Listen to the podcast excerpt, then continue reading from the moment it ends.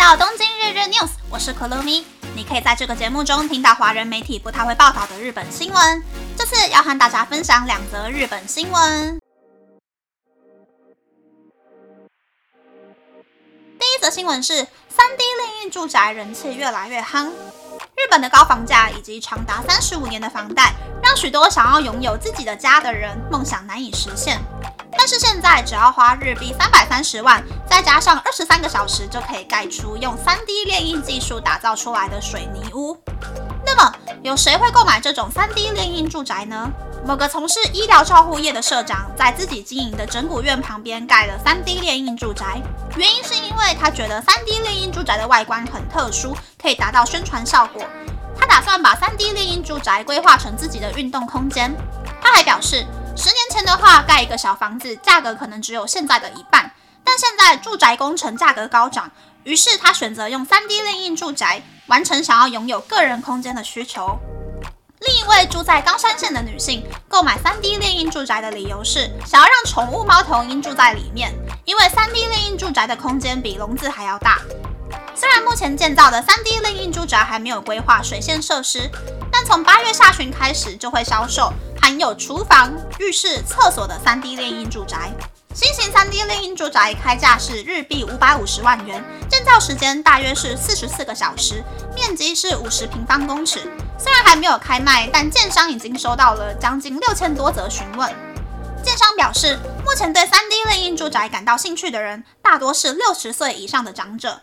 曾经有客人表示，在付清三十年的房贷之后，发现还需要再花日币一千万元来帮房子翻修，又或是年老的租屋族害怕以后会租不到房子，所以对三 D 炼印住宅抱持兴趣。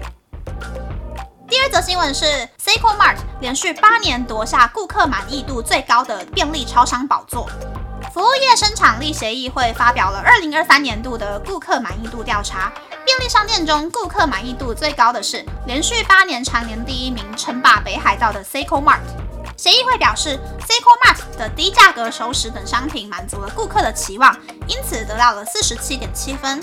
第二名是山崎面包旗下的 Daily Yamazaki，得到六十八点八分。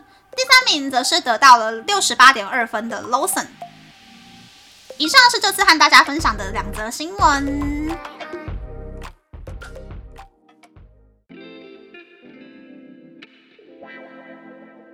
新闻是三百万能买房的新闻。我觉得三 D 炼印住宅买很简单，但是要找一块地，挖个化粪池，再拉个水线、瓦斯线、电线，才能够有办法住。所以目前还是很难取代传统房屋的居住机能啦。距离能够当成一个家用来住的目标还很远。是说关于土地的问题啊，台湾大部分好像买地面上的房子的时候，土地也会跟着一起被买下来。但是日本有很多贩售中的住宅会写“地上权”三个字，就代表说只能够买到地面上的房子，每个月还要另外再付地主土地的租金，而且永远说不准自己买的那个壳可以住到什么时候。只能够说呢，日本买房的美感真的很多，外国人真的是乖乖的找正统的房仲买才不会吃亏。第二则新闻是满意度 Number One 的超商的新闻，Seiko Mart 是一个很神秘的超商的。虽然称霸了北海道，开了一千零八十七间店，然后埼玉县有九间店，茨城县有八十七间店，然后就没有了。Seiko Mart 可以称霸北海道的原因，我觉得还蛮多的。比如像是大多数便利商店会考虑到物流网络，所以只愿意在北海道南部的札幌啊、小樽附近开店。但是 Seiko Mart 是真的整个北海道的从南到北，从左到右都有开店。这个呢，对于被天气条件限制，一年可能会有好几个月时间，因为下大雪，交通变得很不方便的北海道民来说，是非常珍贵的。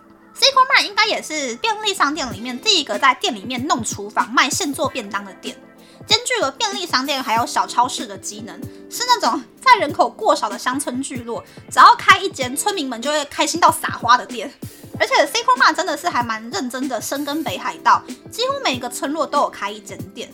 如果大雪下到物资都断线的时候呢，当地的 Seiko Mart 还会发放商品给村民吃。是说这几天呢，Lawson 刚好就在北海道最北边的智内瓦卡奈开了新店，而且还是在 Seiko Mart 的正对面开新店。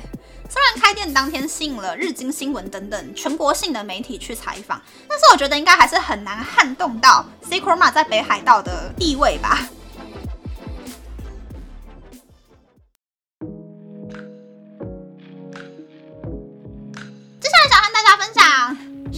我染了带一点点粉红色的雾面深奶茶色之后呢，瞬时觉得我的发质有变好哎。因为我一直以来都是染那种带黄色调的雾面色，看起来好像有在发光，但是其实如果没有很认真的去吹，没有去照顾头发的话，看起来会很干。摸起来是很正常的，但是看起来视觉效果就是会很干燥。但现在把黄调换成红色调之后呢，就突然感觉头发上面出现光晕了，发质好像也瞬间变好的样子。我很满意现在的这个颜色呀。其实我以前是没有在染头发的。没有染头发的时候呢，在光照下看起来是有一点点带咖啡色的光晕，我自己也是觉得还蛮漂亮的。所以我是忍到长出第一根白头发之后才开始去染头发的。我觉得我的设计师有很认真的在建议我说，可以试着染什么颜色啊。然后刚染上去跟染了过两个月之后开始掉色的时候，看起来头发会有什么差别？所以我是还蛮安心的。每一次都是去店里面之后，跟设计师一起看杂志，才决定要染什么颜色。有一些人可能会为了方便，或是为了省钱，会选择在家里自己染头发。但是我是觉得去店里面做染护比较不会伤发质之外，可以克制化自己想要染的颜色啦。而且设计师也会比自己还要更了解适合染什么颜色。所以我是倾向去找设计师帮忙弄的，因为我想要趁年轻的时候，每一次都染不太一样的颜色。才不会到老了之后开始后悔，说怎么有那么多事情没有体验过，就觉得很可惜，对吧？那么，那么这次的分享就到这边，不知道大家喜不喜欢这样的节目呢？欢迎大家留言和我分享你的想法。喜欢这个节目的朋友，可以在 Apple、Spotify、Google、s o u n KKBox、My Music、First Story、Mixerbox 等 Podcast 平台和 YouTube 订阅《东京日日 News》，多多按赞、评分或是填写资讯栏的节目优化问卷，帮助这个节目变得更好哦。还可以在 Instagram 或 Search 追踪《东京日日 News》JJ Tokyo 的账号。拜拜。